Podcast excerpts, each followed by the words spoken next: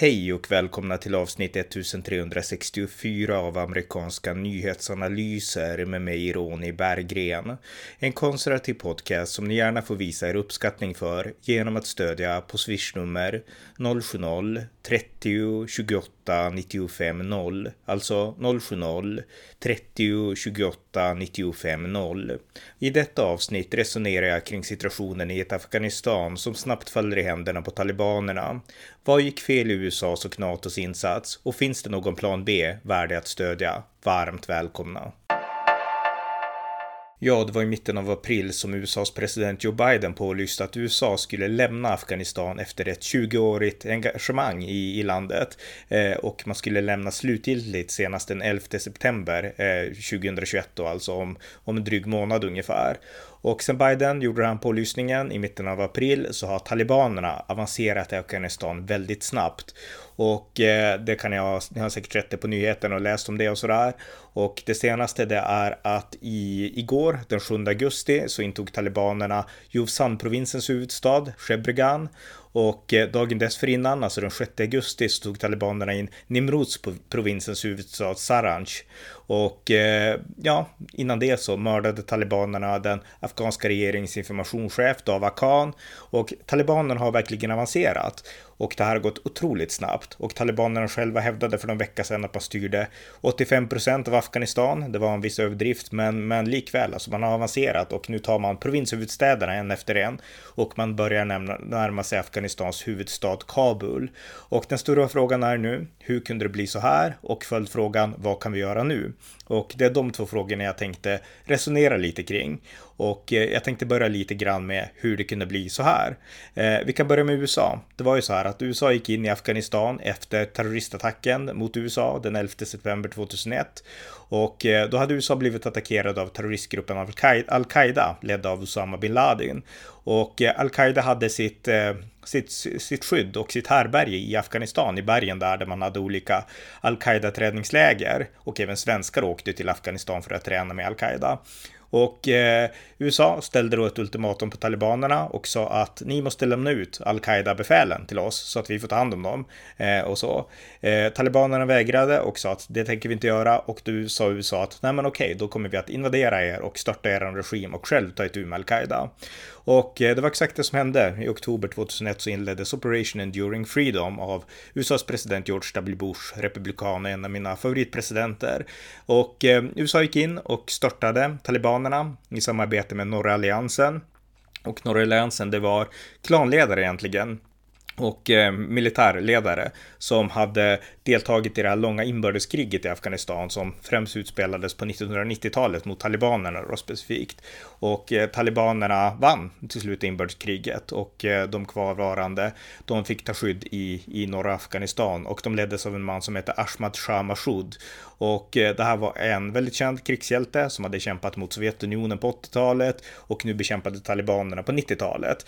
Eh, han grundade den norra alliansen. Sen mördades han den 9 september 2001, alltså bara två dagar innan 9-11-attacken. Så att han dog, men har varit en stark enande symbol för de antitalibanska krafterna i norra Afghanistan. Och det var de här som slog sig samman med USA efter den 11 september 2001 och eh, tillsammans så störtade man eh, talibanregimen inom loppet av veckor Talibanerna flydde tillbaka till Pakistan där många ifrån, av dem kom, kom ifrån. Och eh, ja, USA lyckades eh, befria Afghanistan från talibanerna. Och det främsta tecknet på den här friheten, det var såklart kvinnors frihet. Under talibanerna så hade strikta sharia-lagar rått, där kvinnor i princip var fångar i sina egna hem. De fick inte gå utanför hemmen utan en manlig övervakare. Och gick de utanför sina hem så var de tvungna att bära heltäckande burkas, alltså inte bara hijabs utan burkas där. Inte ansiktet och ingenting syntes mer än möjligtvis händerna. Så att eh, det var de lagar som gällde och eh, bröt man mot de lagarna kunde man bli piskad med pinnar och man kunde ja, bli brutalt straffad. Och blev man anklagad för äktenskapsbrott så stenades man till döds. Eh, och det gällde både män och kvinnor. Eh, men kvinnorna drabbades definitivt hårdast av det här förtrycket. Eh, flickor fick inte lära sig läsa och skriva. De skulle få islamisk undervisning, men det skulle de få i sina hem av sina mödrar och sen så skulle de då åläggas att följa islamisk lag de också. Men de fick inte gå i skolan, inte lära sig läsa och skriva och sådana saker. Och sånt straffades hårt av talibanerna. Så att den stora primära skillnaden från Afghanistans styr under talibanerna till USA befriade dem, det var att kvinnor blev fria. Och eh, efter att talibanerna störtades så upprättades en konstitution. Det hölls en konferens i Bonn i Tyskland och sen så Eh, ja, startade man en interim regering med Hamid Karzai som, som ledare och han blev senare 2004 eh, Afghanistans första demokratiskt folkvalda president, Hamid Karzai. Och eh, man byggde upp en central regering i Kabul med syftet att ena landet. Afghanistan är ett land med väldigt många folkgrupper som har haft många inbördeskonflikter, personer i, eh, personer i öster och eh, sajiker och hazarer och alla möjliga. Och eh, även den här spänningen då som finns mellan fundamentalistisk eh, eh, sunni-islam, alltså salafismen som talibanerna representerar och shia-islam som också finns ganska mycket i västra Afghanistan eh, i de här städerna som gränsar till Iran i synnerhet och det är många som flyr från Afghanistan in i Iran också. Så att det, det fanns massa spänningar i det här landet och USA vill bygga upp en centralregering som hade, ja, som skulle vara kapabel att ena Afghanistan under ett eh, nationellt baner snarare att man alltid skulle vara uppdelad i alla de olika folken som krigade internt. Så att man ville bygga en stark centralregering. Det var en grundstomme i USAs idé här och eh, Hamid Karzai och eh, Ashraf Ghani som nu är president som tog över 2014. De är helt inne på det här spåret ehm, och det här har lett till att lokala härskare har åtminstone i teorin fått sin makt lite undergrävd jämfört mot vad tidigare eh, och sådär. Så att det var det USA försökte göra i alla fall. Och eh, från ett amerikanskt perspektiv så lyckades de här grundläggande grejerna. Talibanerna störtades, Afghanistan blev en demokrati, eh, man byggde upp, eh, alltså kvinnorna fick rättigheter, man byggde upp ett skolsystem, man byggde upp infrastruktur och allt det här. Alltså Afghanistan som ändå är ett av världens fattigaste och eh, ja, mest illfarna länder ändå liksom var. Så att man lyckades lyfta Afghanistan ur det här. Men problem dök upp och eh, de tänkte analysera lite grann då. Eh, vi kan börja med USA själva. En, en idé, en strategi som USA hade när man gick in i Afghanistan som implementerades av försvarsminister Donald Rumsfeld som avled för några dagar sedan. Eh, det var att USA skulle komma dit med ett lätt fotavtryck. Det fanns ju hela det här snacket då och det finns fortfarande om att Afghanistan är imperiernas begravningsplats och att ingen har lyckats invadera Afghanistan utan att liksom gå under och sådär. Sovjetunionen och England och ja, man kan backa jättelångt och sådär. Och eh, Donald Rumsfeld och den amerikanska regeringen hade det här i åtanke. De ville inte framstå som Storbritannien, de ville inte framstå som en kolonialmakt utan de ville ha en lätt militär styrka som skulle fördriva talibanerna, vilket man trodde och mycket riktigt också gjorde väldigt ganska enkelt för USAs militärexperter. Det, det här är världens mest effektiva militär på att störta regimer. Men det svåra var att behålla säkerheten med så här få soldater som USA ändå hade i början. Och eh, det hoppades USA skulle kompletteras av NATO och sådana saker. Eh, men det vart inte riktigt så. Och sen 2003 så gick USA in i ett annat projekt också när man gick in i Irak för att störta Saddam Hussein. Och då fick man ju splittra upp sin militär både på Irak och Afghanistan och utkämpa tvåfrontskrig. Och det här kriget var inga problem om det bara hade handlat om att liksom störta regimer. Då hade USA kunnat störta tio regimer samtidigt ungefär. Men, men däremot så, det vart problem när man skulle hålla landen säkra mot den här jihadismen som sen gjorde comeback i både Afghanistan och i Irak kan sägas då. Till Irak kom det nu efter att USA hade invaderat på, på allvar. Eh, så att eh, USA, det vart ett truppunderskott i Afghanistan och eh, USA hade hoppats att NATO skulle fylla, fylla det här och eh, USA menar ju att vi kan fokusera mer på Irak därför att vi är i Irak är vi verkligen det vi är ensamma och Storbritannien i basrar och sådär. Men, men främst är det vi som styr upp eh, Irak. Medan eh, operationen i Afghanistan, det är en internationell insats godkänd av FN och med total NATO-uppbackning. Så att där måste ju de andra NATO-lätarna också ta ansvar. Det var bara det att det gjordes inte. Och George W. Bush då, med presidenten, han har många gånger sagt att han vart förvånad och besviken på att NATO inte axlade ansvar som USA trodde att NATO skulle göra när NATO lovade att göra det. Och eh, det var USA och några andra, alltså de här klassiska anglosaxiskt allierade, Kanada och så vidare och Storbritannien, men även Danmark och jag tror Frankrike också som de, de drev de här hårda intensiva striderna på frontlinjen mot talibanerna. Medan alltså övriga NATO-länder, eh, ISAF-styrkorna, de fanns på plats i Afghanistan och de vaktade byggnader, de vaktade personer ibland och, och sådär. Men de var inte ute på fronten och krigade mot talibanerna. De hamnade ju i strider, det finns svenskar som har dött, men det var oftast när de blev attackerade. De var ute, ute i skogarna och sprang och liksom ute på frontlinjerna i byarna och så. Eh, det var USA som var det. Och tittar man på dödsstatistiken så finns det inga likheter. Det land i världen som offrat flest liv för det afghanska folket, det är amerikanska soldater. Så att eh, USA har varit besvikna på att Europa inte tog ett större ansvar och även förvånade bör sägas. För det innebar att när USA befriade byar från talibanerna så fanns det ingen som sen säkrade upp och såg till att talibanerna inte kunde återvända, utan det kunde talibanerna ofta göra. Och eh, efter några år Eh, kring 2007, 2008 i synnerhet, så började talibanerna göra comeback på allvar i Afghanistan. Och talibanerna hade som sagt flytt över gränsen till Pakistan, de ligger ju grannländer då, och eh, pashtunerna, det här folket som finns på båda sidorna av gränsen, där, därifrån kom, väldigt, från den folkgruppen kom väldigt många talibaner, så de hade beskydd på båda sidor. Och eh, talibanerna hade också på 1990-talet blivit understödda av Pakistan som hade finansierat, liksom, de hade önskat se en aktiv krigföring in i Afghanistan då.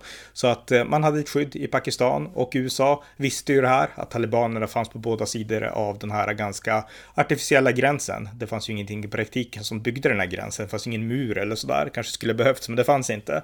Så att eh, de kunde springa bäst de ville över gränsen, talibanerna, och USA kunde bara förfölja dem till en viss gräns, till en viss breddgrad då. Eh, George W. Bush, han, han menade i början att vi kanske ska gå in i Pakistan också och börja rensa ut alla de här talibanerna. Eh, och al-Qaida då främst. Eh, han pratade med Pakistans president Musharraf om det, för det här var ju 20 år sedan nu. Och Musharraf sa att eh, liksom det går inte, det är brott mot folkrätten och gör ni det då kommer jag att bli, om jag tillåter att göra så kommer jag att bli jätteimpopulär och folk kommer att rösta bort mig. Och då kommer de här islamisterna att ta makten över Pakistan på demokratisk väg och vi är ett kärnvapenland. Så vill ni att eh, eh, liksom islamisterna ska få makten över våra kärnvapen så visst, gå in i Pakistan då och gör det då, sa Musharraf. Och Bush insåg att det här var mer komplicerat än han hade önskat och sa så här, okej, okay, vi går inte in i Pakistan, men då måste ni, pakistanier själva, eh, se till att rensa ut al-Qaida och stoppa talibanerna. Och Pakistan, eh, och gör ni inte det så kommer ni inte att få amerikanska bistånd, sa Bush. Eh, Pakistan gick in i bergen, i, de här eh, talibanbergen i Pakistan och man rensade ut al-Qaida, det gjorde man där. Men däremot så rensade man inte ut talibanerna, Eh, utan talibanerna hade ju många ingångar även i den pakistanska regeringen och i den pakistanska säkerhetstjänsten. Så att talibanerna gjorde Pakistan i princip ingenting åt, även om man då stoppade al-Qaida. Det var egentligen helt nödvändigt, annars hade USA förmodligen gjort det på egen hand. Men talibanerna stoppade man inte, så att de hade fortfarande den här fria passagen mellan Afghanistan och Pakistan.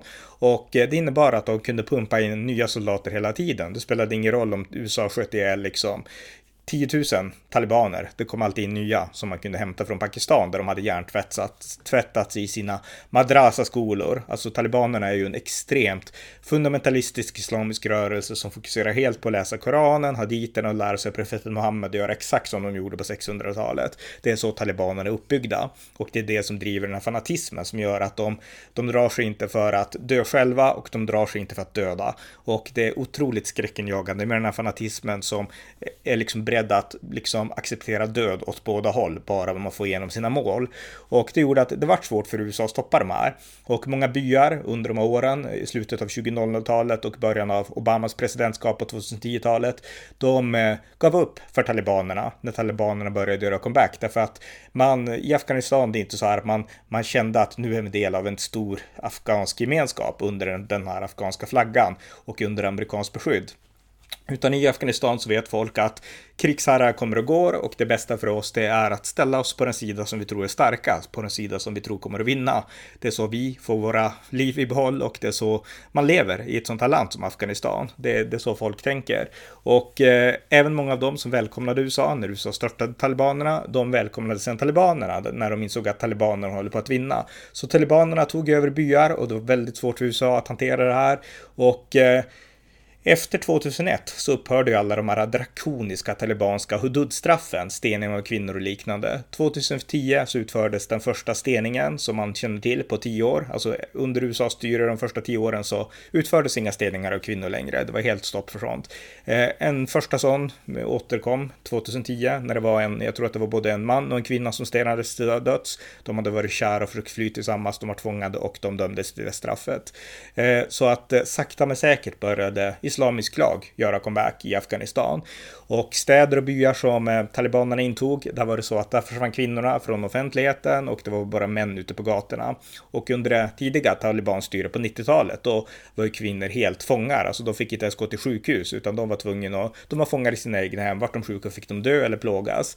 Eh, och en av orsakerna till det, det var inte aktiv sadism, utan det var islamisk lag, nämligen att eh, Kvinnor fick inte arbeta under talibanerna, bara män fick arbeta och eh, kvinnor fick heller inte träffa andra män och det innebär att om en kvinna blir sjuk, vilket sjukhus ska man ta henne till? För det är bara män som jobbar där, alltså inget sjukhus för det skulle bryta mot islamisk lag så du får ligga och dö i ett hus istället. Så att kvinnorna hade det fruktansvärt under talibanerna på 90-talet och när de började göra comeback nu under 20, ja, slutet av 2000-talet, 2010-talet, då, eh, ja, då märktes de här islamiska lagarna igen i, i liksom de här områdena som talibanerna tog över. Så att det, det pågick sakta och USA visste inte riktigt hur man skulle kontra det. George W. Bush, han var väldigt målmedveten, även om han var besviken på NATO, så var han målmedveten att vi måste besegra talibanerna. Och jag hängde med varje dag i George W. Bushs presidentskap från 2001 under hela 2000-talet då, så jag hängt med i det här verkligen i detalj. Och då pratade man om Afghanistan varje dag i nyheterna. Det vart mer fokus, lite mer fokus på Irak då såklart efter 2003, men man glömde inte Afghanistan utan det var Afghanistan och Irak.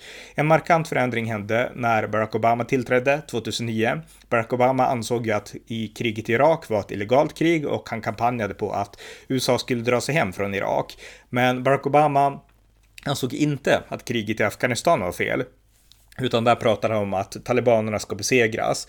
Men likväl så gjorde han inte det här från hjärtat. Det fanns inget så här hjärtligt intensivt engagemang för Afghanistan som det hade funnits i George W. Bush fall. Jag menar, han och frun Laura hade engagerat sig personligen väldigt djupt för att hjälpa afghanska flickor att få studera och kvinnor och få friheter och sådana saker. Så att man var ju personligt investerad i Afghanistan. Det var inte Barack Obama.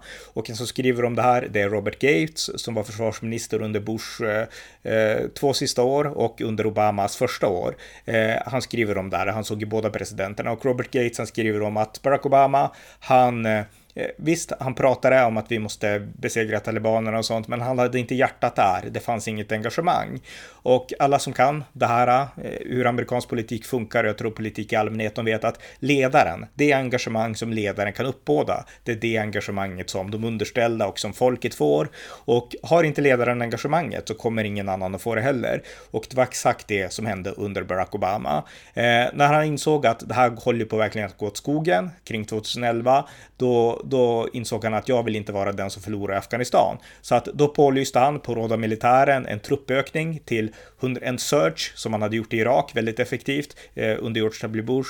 Eh, Barack Obama policy samma sak i Afghanistan när man skickade 130 000 soldater till Afghanistan under en 18 månaders period. Jag tror att det var där 2011 ungefär. Eh, jag har inga anteckningar utan jag pratar bara från huvudet nu.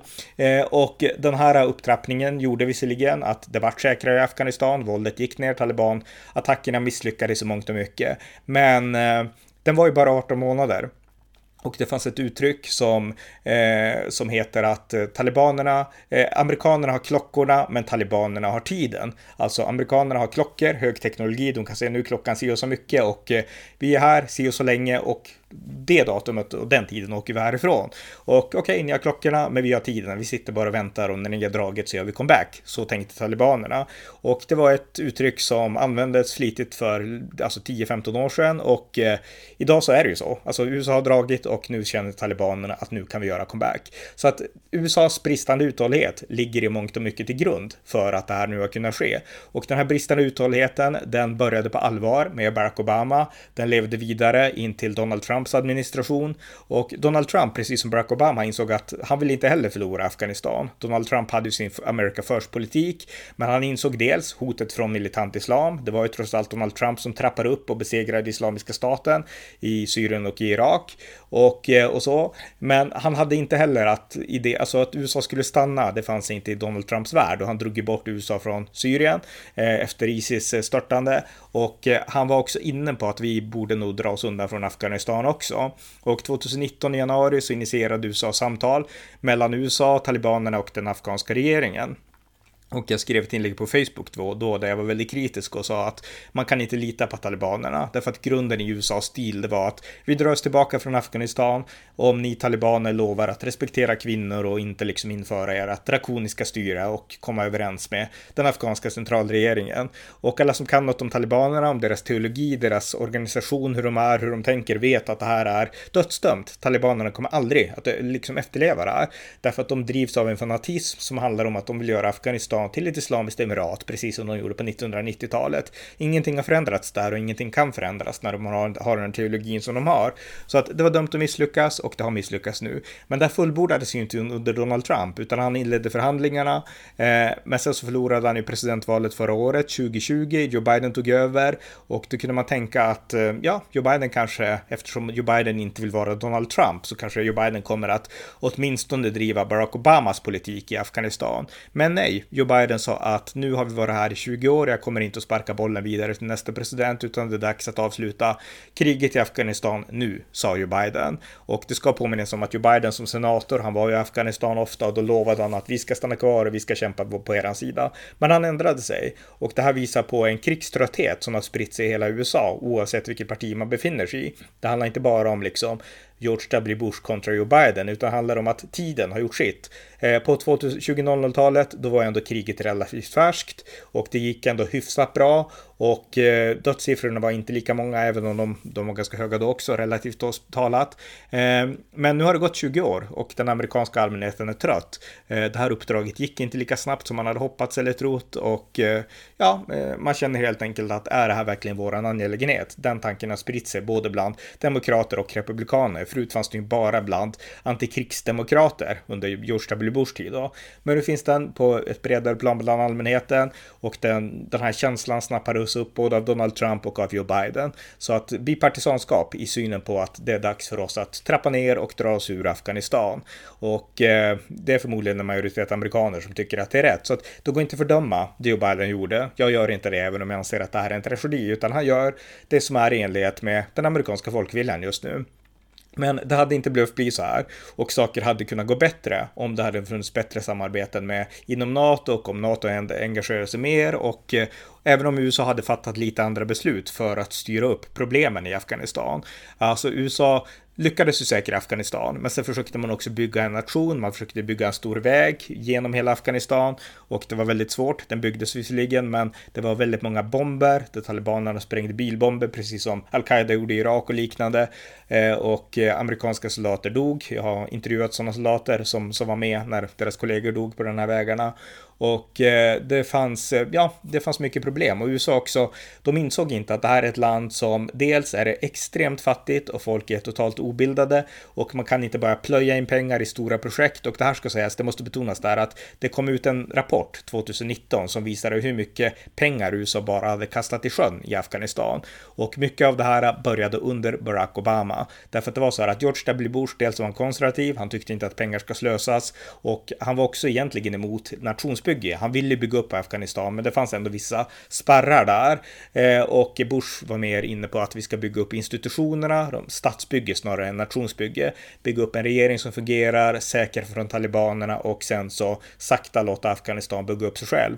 Eh, Barack Obama var väl lite inne på det spåret också såklart. Han ärvde ju den konflikten då. Men hans idé var ändå att eh, nu ska vi behöva vara här en kort tid och sen så måste vi börja dra oss tillbaka. Hans search var ju som sagt bara 18 månader och då menade han att därför måste vi göra det här jättesnabbt. Så under Barack Obama så kastades det in pengar på massa olika projekt och det var så mycket pengar som kastades in på liksom luftprojekt, alltså saker som bara fanns på ett papper men inte fanns i praktiken. Och det här gjorde USA därför att man ansåg att det här är enda sättet att vi inser att det här håller på att gå åt skogen och något måste göras, men vi vill inte vara kvar så att vi kastar pengar på allt möjligt och hoppas bara att det ska lyckas. Det var lite det som hände under ytan när Barack Obama styrde och det har inte fungerat utan USA har kastat miljarder skattepengar i sjön och eh, de har inte bidragit till att bygga upp nationen Afghanistan. Och eh, ja, i grund och botten så beror det också på både slöseriet och eh, att den misslyckades på att USA saknade tålamod. Klockan hade de kanske, men de hade inte tiden, ansåg de själva. Så att det, det är en av orsakerna. Men sen finns det fler saker att analysera till vad som gick fel i mer, mer detalj. Jag nämnde tidigare besvikelse på NATO och jag läste nu en artikel i New York Times från 2006. Det var ju så här att eh, NATO tog sig an uppgiften att vakta olika städer och sådana saker, medan USA Eh, Kanada, jag tror Australien, Frankrike, Danmark, de tog de aktiva striderna eh, mot, mot talibanerna då. Italien kanske också gjorde det. Men, men eh, generellt, NATO generellt vaktade olika platser då med, med militären. Ett undantag var Tyskland. Tyskland har ju en slags pacifistpolicy sedan 1945, så att de vill inte gå in med aktiv militär i Afghanistan, men däremot så var det Tyskland som fick ansvar för att utbilda det afghanska polisväsendet och liksom upprätta rättsstaten på marken på, i städerna städerna i Afghanistan. Det var Tysklands uppgift att utbilda afghansk polis. Och det här gick inte, utan det som hände under liksom tyskt överseende av den afghanska polisen, det var att korruptionen spred sig, poliser kunde ta mutor av folk och eh, man tappade förtroendet för polisen. Och kom ihåg att talibanerna, när de tog över hela Afghanistan 1996, eh, en av de stora skillnaderna när talibanerna tog över, det var att det kaos som hade funnits i Afghanistan dessförinnan med tjuveri, med stölder, med rån, med mutor och med ocker och med andra liksom fiffel med pengar, det upphörde helt under talibanerna. Ingen vågade stjäla, ingen vågade råna, ingen vågade hålla på med liksom ocker och sådana saker för att straffen som talibanerna utdelade var drakoniska historiska.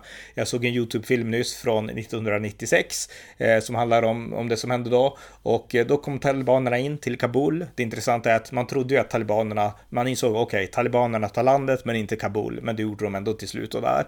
Men de kom in och då berättade en kvinna att hon var ute och handlade, helt klädd i burka och sådär och eh, hon eh, hon var inne på en affär och skulle köpa kött och då sa handlaren att eh, att eh, ja men du, du, får det här köttet får du till det priset men det här är ju dåligt kött sa hon. Ja men då måste du betala mer om du vill ha ett fint kött liksom.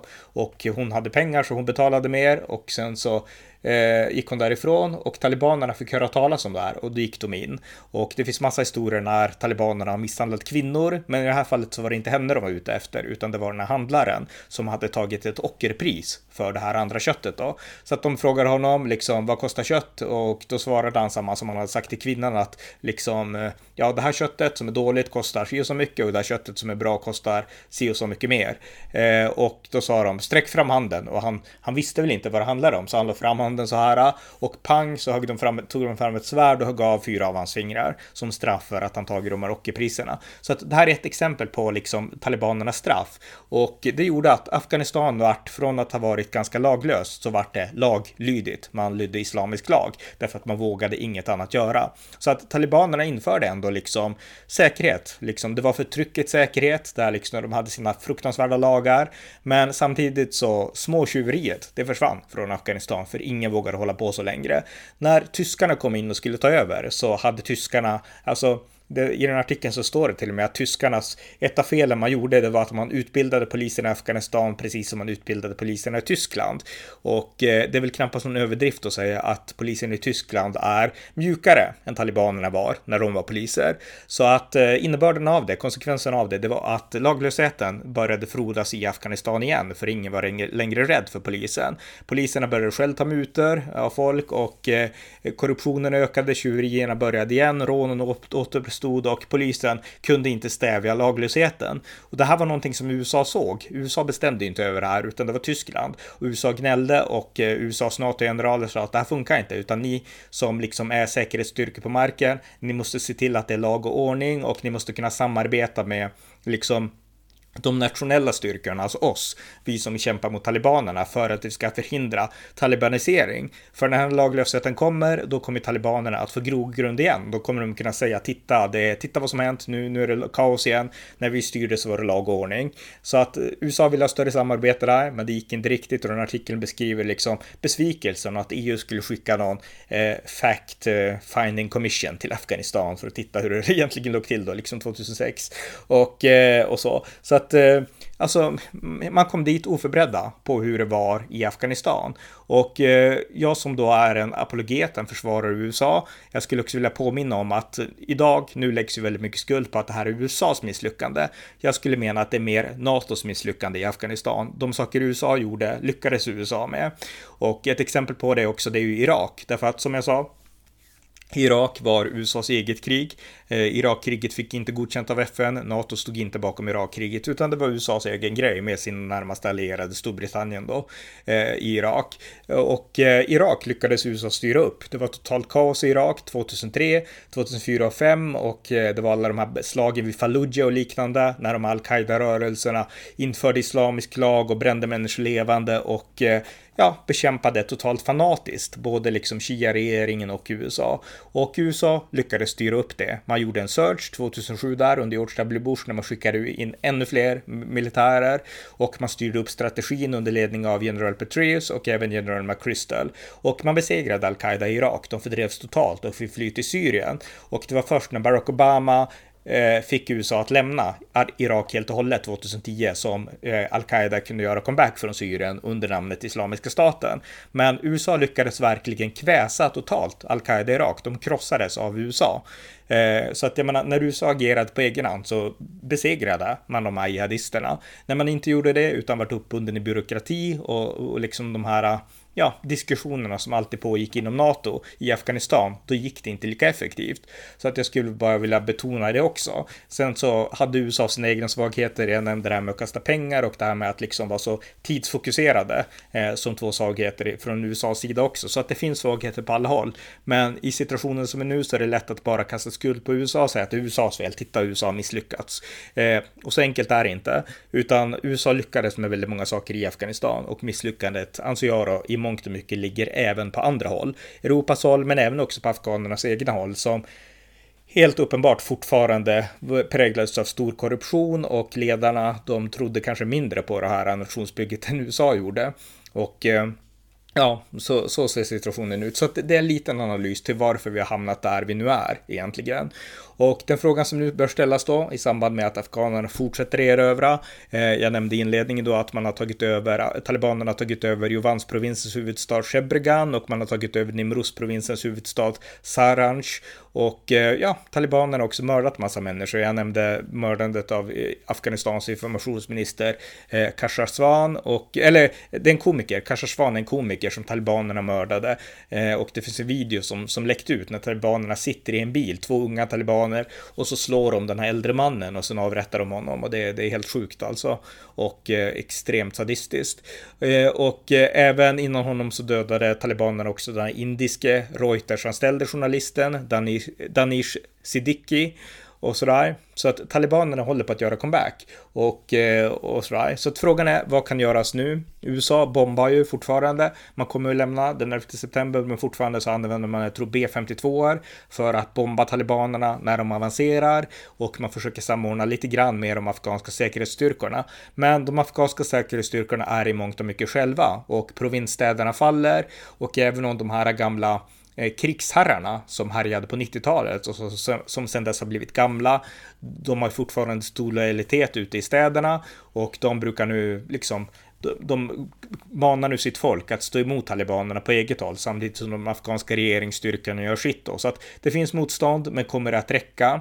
Eh, på 90-talet som jag sa tidigare så trodde man ju, okej, okay, Afghanistan faller i mångt och mycket, men Kabul kommer att bestå, för att där finns regeringen och där finns det elitsoldater och inte bara vanliga bönder liksom. Men Kabul föll i alla fall och eh, även om det finns typ 20 000 afghanska soldater så det är inte alls säkert att de klarar av att stå emot talibanerna. Vi har sett de här afghanska regeringsstyrkorna ute i landet, hur de har kastat sina vapen och överlämnat sig åt talibanerna därför att eh, de här är ju, alltså regeringsstyrkorna, visst de är tränade av USA, men de har inte samma, alltså fanatismen i talibanerna är skrämmande. Det, det gäller att komma ihåg det. Så att Eh, Eh, och de har inte den amerikanska stridsmoralen. USA skulle aldrig ha gett upp mot talibanerna, det gjorde man inte heller, vare sig mot al-Qaida i Irak eller mot talibanerna i Afghanistan. Men de afghanska regeringsstyrkorna har inte samma stridsmoral. Man, man, man tänker inte på det här med att man strider under en flagga, man är lojal mot en nation.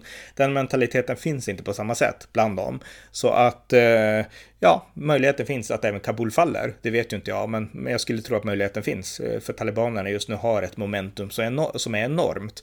Och eh, nu är det ju bara afghaner själva som, som får kämpa mot, mot talibanerna. Så att vad kan göras? Vad kan omvärlden göras? Eh, det är en väldigt svår fråga. Och eh, en av de här sakerna som har diskuterats, eh, det är att den här mannen jag nämnde som grundade Norra Alliansen då, han, han, han heter Mahmoud, alltså, eh, Mahmoud, eh, nu måste jag tappa namnet, Ashmad Masmoud heter han då, och han har en son med samma namn. Och den här sonen har nu börjat uppta faderns fallna mantel och framställa sig som en ledare, lite grann då i motsättning till president Ashraf Khan som styr regeringen i Kabul. Och eh, Ashmad Mahmoud, han menar att vi behöver ett decentraliserat Afghanistan där de här krigsherrarna får egen makt i sina städer så att de kan skydda sig själva. Det är hans strategi. Eh, är det en person man skulle kunna satsa på att stödja från västligt håll som någon slags antitalibankraft? Han leder ju ändå en islamisk rörelse och det innebär att många av de här krigshjältarna, även om de är, de är inte talibaner och de är inte alls så extrema, men de är ändå jihadister, mujahedin som krigade mot Sovjet för länge sedan. Och om de går kring mot talibanerna så blir det fitna, islamiskt inbördeskrig, eh, eh, liksom där alla ropar Allahu akbar och så vidare och sen skjuter man varandra. Eh, sen så tror ju jag utifrån det jag har förstått att de här kommer inte att införa någon slags hårt för liksom islamisk lag som talibanerna gör. Men däremot, jag menar den afghanska regeringen idag är en islamisk republik. I det, islam är statsreligion och konstitutionen ger inte frihet vad jag förstår att byta religion och sådana saker utan den ger frihet till kvinnor. Det är liksom det, det, det främsta skillnaden mot det tidigare och frihet på en hel del andra håll också. Men, men det är liksom fortfarande islam som är liksom republikens grund, den afghanska republikens grund. Och skulle de här andra islamistgrupperna eh, konfrontera och besegra talibanerna skulle de då införa lite mer islamisk lag i liksom Afghanistan, inte, även om det inte blir som talibanerna, skulle de trycka bort lite grann av det här västliga inflytandet som ändå kommit. Jag vet inte. Så att, men i alla fall, det är en person som man kan, man kan diskutera och det bör sägas att Ahmad Mahmoud är vestifierad. Han pratar bra engelska, han plugg, har pluggat i Storbritannien och eh, han verkar ha mycket folkligt stöd. Så att det, det är ett alternativ, liksom någon person man skulle kunna sluta upp bakom. Eh, andra alternativ, alltså jag spekulerar bara vilt nu därför att det finns ingen som har någon bra B-plan. Men någonting måste göras för att annars kommer det som nu ändå har uppnåtts de här senaste 20 åren, för USA har uppnått mycket, eh, det kommer att gå helt till spillo om Kabul faller. Då är vi tillbaka på 1990-talet och det är ingen som vill det och det vore inte bra. Dels för folket i Afghanistan som skulle plågas hårt under talibanerna, men också för att det skulle göra att Afghanistan blev en förlängning, alltså Kina skulle få en frontlinje närmare Europa. Hittills så har ju Afghanistan dominerats av väst, men nu när väst har retirerat så då kan Kina komma in och Pakistan också. Och det skulle inte vara bra rent strategiskt för oss. Så att det finns många olika anledningar till att försöka värna en relativt västvänlig afghansk regering och eh, göra det utan att nationsbygga eller offra massa utländska soldater därför att det är vi efter 20 år trötta på nu. Det, det är liksom, man kan inte tolka USAs beslut och eh, besluten som initierades både av Donald Trump och Joe Biden på något annat sätt. Och eh, Europa har ju aldrig varit speciellt liksom sugna på Afghanistan. Vi har inte krigat aktivt och även nu när det här sker så har vi liksom inte, jag vet ingen europeisk regering som tänker att nu ska vi skicka soldater till Afghanistan för att kontra talibanerna. NATO pratar inte ens så och eh, Europas sätt att hantera allt som hände i Afghanistan, det var att ta emot afghansk massinvandring. Det vart vårat svar och det är inget bra svar heller, därför vi ser vad som hänt nu i Europa, enormt mycket, alltså pengar som går till den här massinvandringen som, som inte liksom, det är inte våra problem Liksom, vi kan inte ta hand om afghanska massinvandring. Det, det går liksom inte. Och vi har också sett de här uh, pojkrånen där afghaner begår liksom knivdåd i Sverige, rånar människor och sådana saker. Och uh, även om det inte är alla så är det ändå en del av att vi tar emot mängder av afghaner med helt annat sätt att tänka, en helt annan kvinnosyn. Så att jag menar, vi kan inte ta emot dem. Vi vill inte att våra länder ska bli som Afghanistan. Det är väldigt viktigt att påpeka. Men det är ändå så Europa har agerat. Istället för att försöka hjälpa på plats och bygga upp en afghansk, ett afghanskt land för afghaner så har man tagit emot afghaner till Europa och det är fel väg att gå. Så att vi behöver en plan B. Så vad är då plan B? Som sagt, det kanske går att stödja den här Ashmad Massoud eh, lite grann, jag vet inte. Eh, en annan möjlig lösning där är att man ändå samlar en koalition av soldater som gör en insats ungefär på samma sätt som USA och andra gjorde mot Islamiska staten i Irak och Syrien.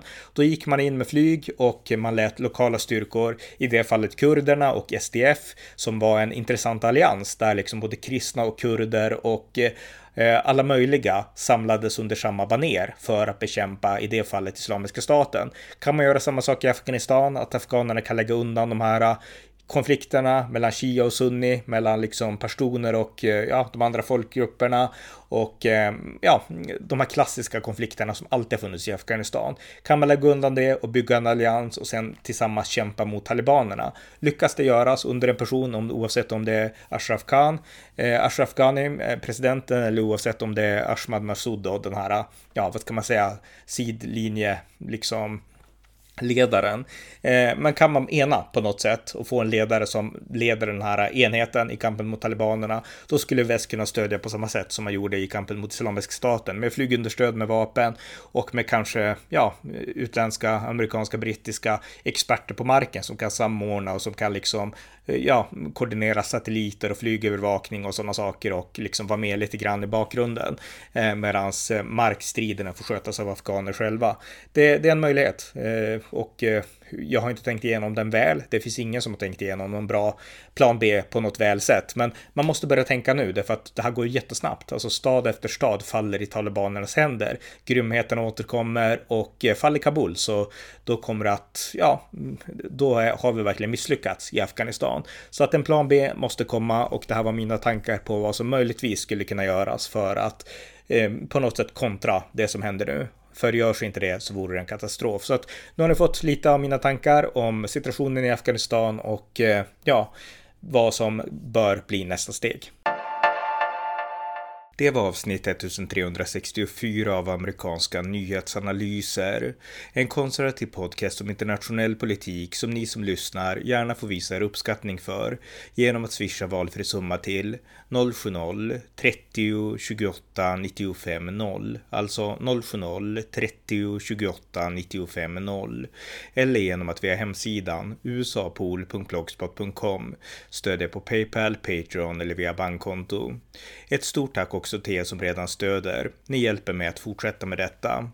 Ett annat sätt att stödja är att sprida kunskap om amerikanska nyhetsanalyser i olika sammanhang och på så vis värva nya lyssnare.